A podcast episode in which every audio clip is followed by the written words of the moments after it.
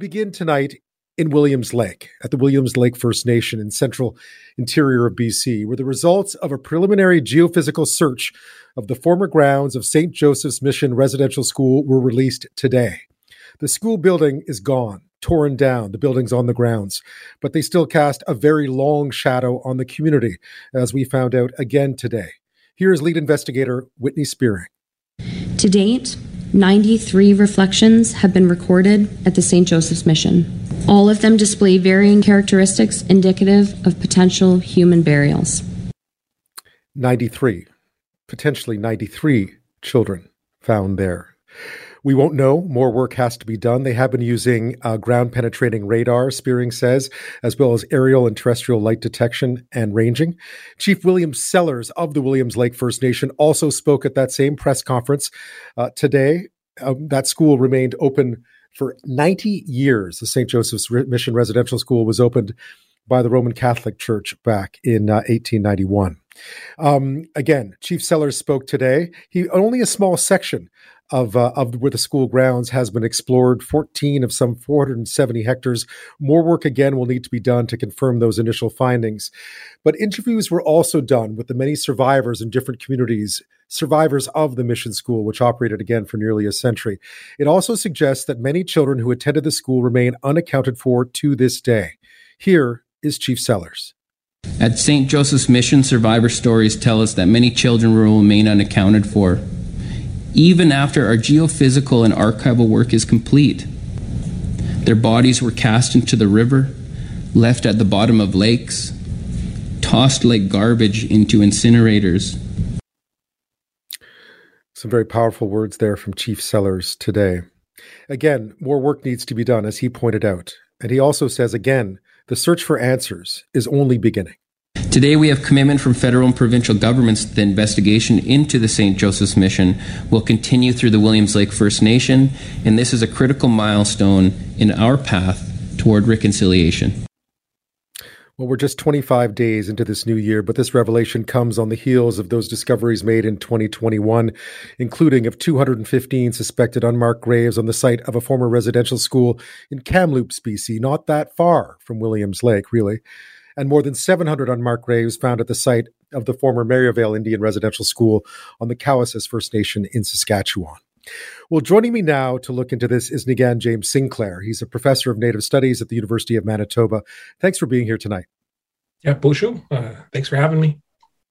You know, I noticed I, I noticed you posted something very short on social media today, but but it was very telling, and I, I just wondered what you said and why it was important to send that specific message to the people of Williams Lake today. Well, I just sent out a message to all survivors and uh, you know intergenerational survivors as well. You know, those of us, uh, every single Indigenous person, uh, including myself, have members of our families that went to residential school who witnessed the atrocities that happened in those places. And even when the situations were uh, not open physical and sexual abuse, there was open starvation, disease, uh, and then chronic work that bordered on slavery. And it, having that trauma in our families and our communities on a day like this, when there is the uncovery of more sites at residential school sites, we are looking at over 7,000 uh, burial spaces that have never been uh, marked until very recently across both Canada and the United States at residential school and boarding school sites. So this is a very serious issue and it's very triggering. So we have to be uh, very careful to move forward, uh, thinking of survivors and intergenerational survivors. And it's a time of sensitivity and it's a time of listening and it's a time that we really want to try to give people um, a place in which their stories will be heard in a meaningful, kind, and generous way, but at the same time also take action on what does what do we do now now that we know the truth? Because reconciliation is a much harder journey than the truth.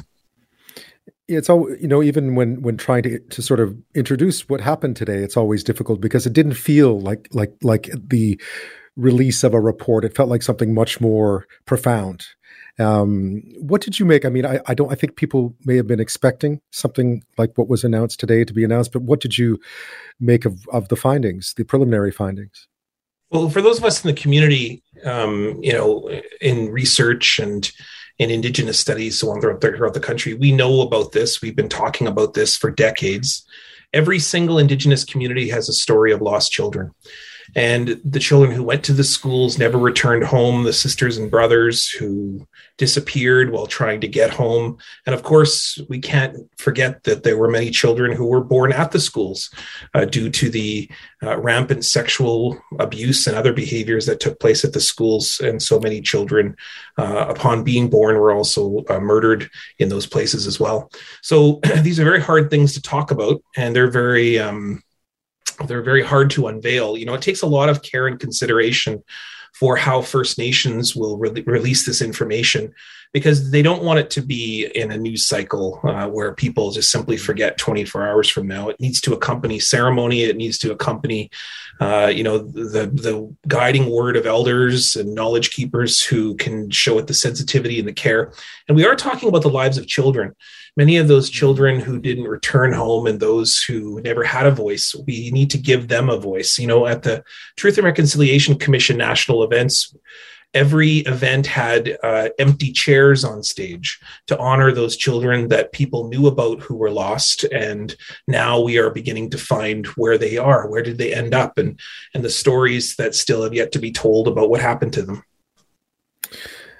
Chief Sellars today of the uh, Williams Lake First Nation referred to it as a reawakening, which was an interesting choice of words, I thought. Um, and he said, "quote This reawakening has allowed us to start the process of healing." How do you interpret those words? Yeah, I think when Chief Sellars is talking about that, he's really talking about uh, it, Canadians awakening to this story, but also for many of us who know about this story, it's a reopening of the feelings and the um, experiences that we know are true and that we've heard growing up and we've heard in our communities. And I think for many Canadians, this might be new information. And so it can be very upsetting as well, and very understandably so, that Canadians, maybe for one of the very first times in their life, hearing about the atrocities in residential schools firsthand, hearing from the very survivors that then uh, experienced these atrocities, these horrendous things that we can only imagine in countries like Rwanda, Nazi Germany, and South Africa, but yet happened right here in Canada. And so Canadians may be upset tonight and they may be wondering, what do I do now with these feelings? And it's okay to have those feelings. It's okay to to to acknowledge them and it's okay to honor them and and to stand with your indigenous brothers and sisters during this time of mourning. But it's important not to stay in sadness. It's important to to look to your own children and think uh, empathically, of course, what would I do if this happened to my own children? What would I do to make sure this would never happen to any child in this country? And most importantly, to if it did happen and uh, to children that I knew or that my children witnessed, how could I show that sensitivity to the children that I know uh, that could give them a place in which they could share their story and they could be heard, and then they could be stood beside while we work together to find some healing? I think every Canadian has a responsibility to think about what action they can take within their own life beyond just hearing the story of what can they do to be able to evoke and create some sense of healing for Williams Lake, for Cowessess, for um, First Nations all across the country that are uncovering these burial spaces within their communities, often right next door or just down the road uh, where they sent their children. I was going to ask you that. I mean, we, uh, you know, the impact of the Kamloops um, residential school discovery, you know, discovery last last spring had a huge impact. Um, the Cowessess First Nation uh, discovery also had a huge impact. Now we're just a few days into 2022, and there's another example reminding us of the of the of the awful legacy of residential schools in this country. How do how do you how do you make sense of the of the three things that we've and you've mentioned we're going to hear about this again this is going to happen how does one how do you recommend reconciling yeah, these stories forget, yeah. I mean, let's not forget that the research that was done at Williams Lake was only 14 out of 470 hectares of land that right, they, of course.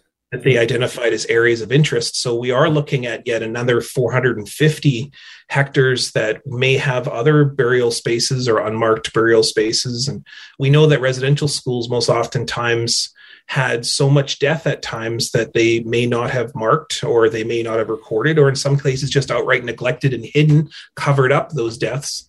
So we may have more stories yet to come. And, and if you're asking, you know, how how do we begin to move forward? How do we begin to uh, to evoke some kind of sense of change? Well, this listening exercise that we've been doing for about a decade now uh, as a as a country. I mean, of course, as I mentioned, Indigenous peoples have been telling these stories for decades upon decades upon decades. We can't forget that the very first person in 1990 was Phil Fontaine to come out and talk about the sexual and physical abuse that happened in schools, and he was met with absolute derision and people denying his experiences. And since Kamloops, we've also seen a, a certain measure of people that have denied the experiences of residential school survivors. Said things like they're looking for money or looking for some kind of sense of compensation compensation. I can tell you that survivors are not looking for those things. What they are is they are looking to be heard. They're also looking to be understood of the experiences that they had growing up. And then, most importantly, we need to bring these children home. And so, what can Canadians do?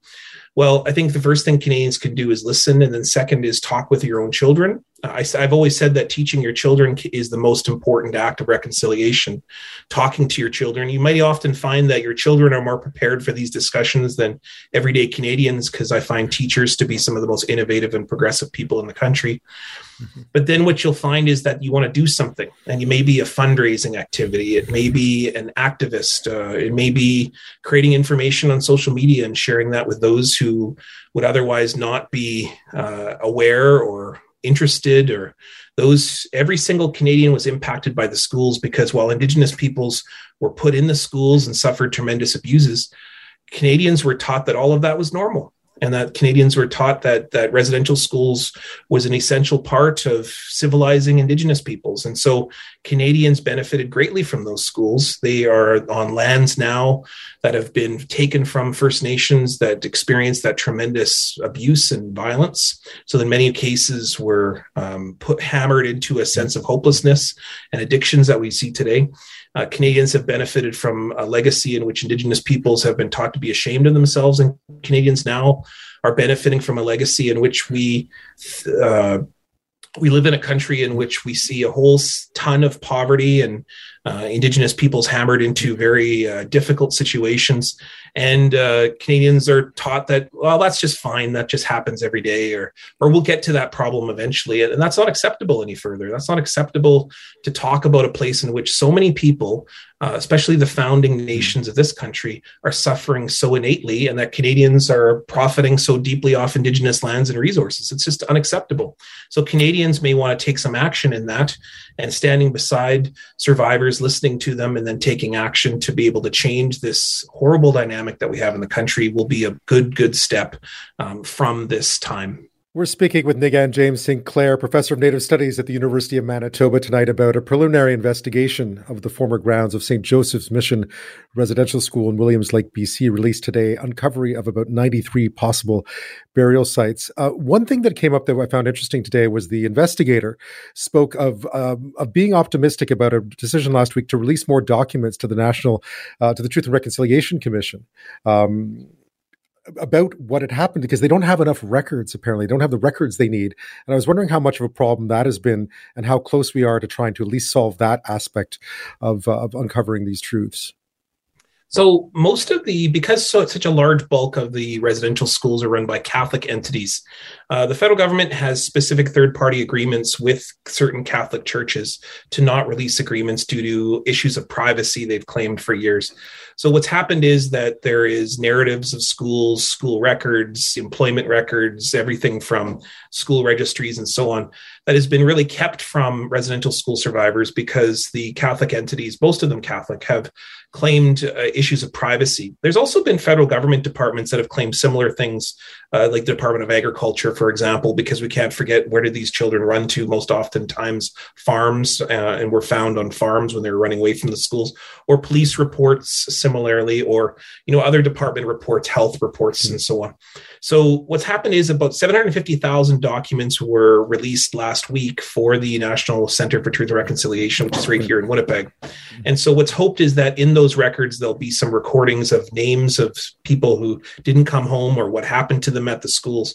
And particularly, there may also be access to uh, information around people who can also try to shed light on information around people who were lost at those schools as well. And, and it's not just about that, too, but documenting more fully the history of schools in some cases that we know very little about.